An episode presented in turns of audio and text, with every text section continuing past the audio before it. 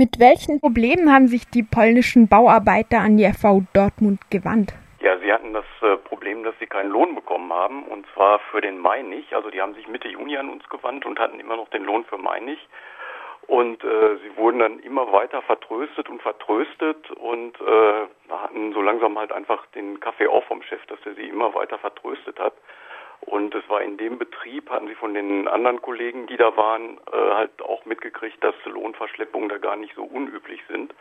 Aber sie hatten halt jetzt die Befürchtung, dass der vielleicht irgendwann einfach gar nicht mehr damit rüberkommt. Mhm.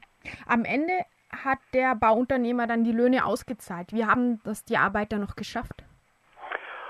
Also sie haben ähm, erstens eine, äh, eine ganz gutes äh, Verständnis vom, vom äh, Chef und seiner Situation, glaube ich, gehabt. Das war also schon mal wichtig, dass sie irgendwie kapiert haben, wie der funktioniert und wie der Laden da funktioniert. Und haben dann eben, ich sag mal so, einen Drei-Fronten-Angriff gegen ihn gestartet. Zum einen haben sie tatsächlich, sind sie nicht mehr auf die Baustelle gefahren. Zum anderen haben sie ihm juristisch gedroht und äh, zum Dritten eben auch mit Öffentlichkeit gedroht. Was äh, der letzte Punkt war insofern relevant, weil der eben auch äh, öffentliche Aufträge hatte, der Chef. Also entweder als direkte öffentliche Aufträge oder halt als Subunternehmer. Auch wenn diese Aktion jetzt keine so riesig erscheinende Angelegenheit war, äh, würde ich sie trotzdem als, als Beispiel empfehlen.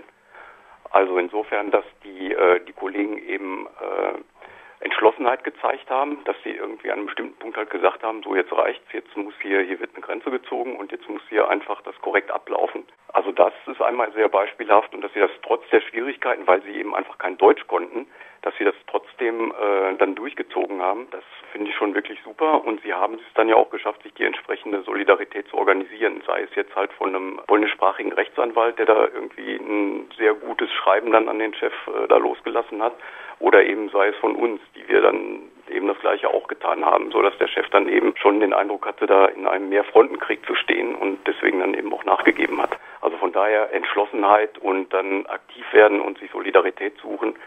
Insofern denke ich, ist das schon ein kleines gutes Beispiel.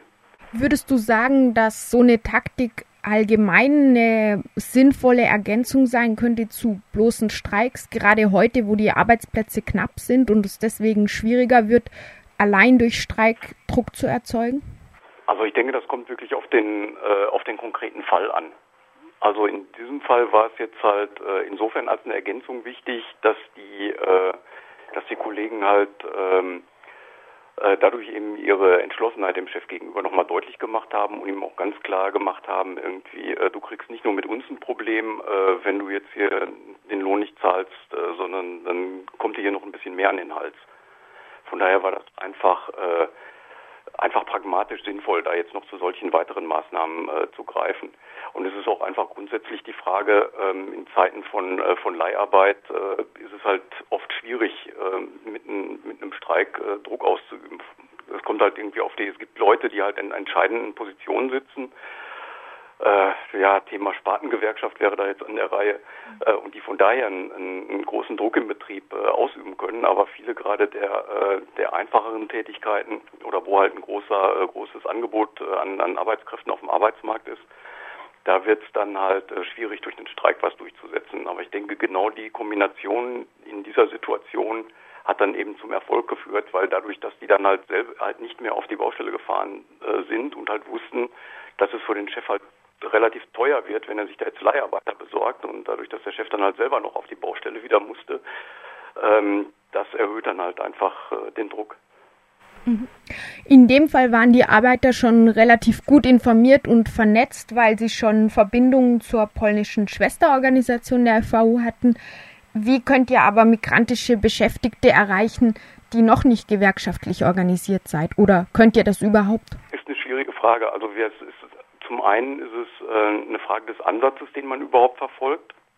Also wir sind halt äh, eine Selbstorganisation von äh, Arbeitern und Arbeiterinnen. Das heißt, wir versuchen nicht andere zu organisieren, sondern uns selbst zu organisieren. Mhm.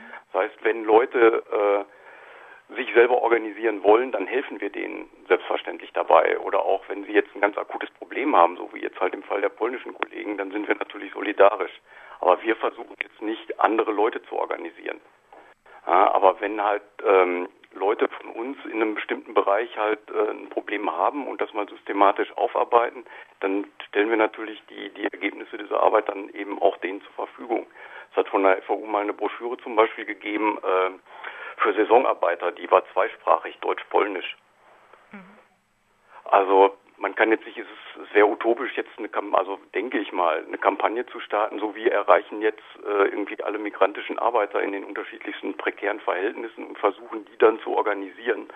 Also das ist nicht unser Ansatz. Wir würden höchstens, was sinnvoll wäre und wo wir auch sicherlich noch mehr dran tun könnten, äh, unsere Sichtbarkeit äh, erhöhen in dem Bereich, indem wir eben verstärkt mehrsprachig arbeiten damit die halt mitkriegen, äh, wie man sich eben unmittelbar selbst und ohne großen Apparat auch organisieren kann und wie man an eben auch Solidarität dann organisiert bekommt.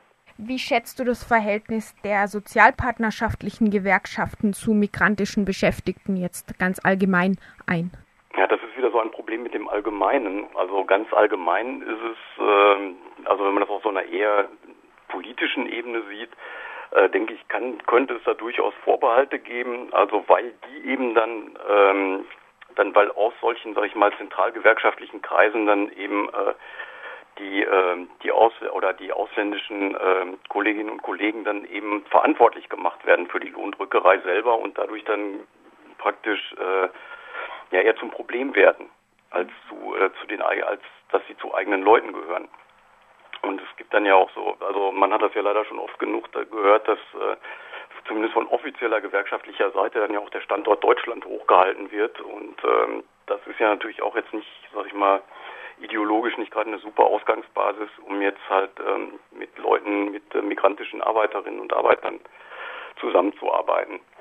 An der Basis wird das, da wo konkrete äh, Beratungsarbeit gemacht wird, äh, da wird das wahrscheinlich anders aussehen. Also es gibt bei Verdi auf Betreiben von Unterstützerkreisen oder Unterstützerinnenkreisen ähm, ja auch durchaus mittlerweile Beratungsstellen, wo eben Sans-Papiers äh, auch beraten werden oder wo Aufklärungsarbeit äh, für die gemacht wird, wie sie halt doch irgendwie ähm, Forderungen durchsetzen können und da überhaupt zu einem entsprechenden Selbstbewusstsein überhaupt erstmal kommen. Aber so wie ich zumindest gehört habe äh, von einer Aktivistin aus dem Bereich, war das wohl eine sehr mühevolle Arbeit, da bei Verdi einen Fuß in die Tür zu bekommen.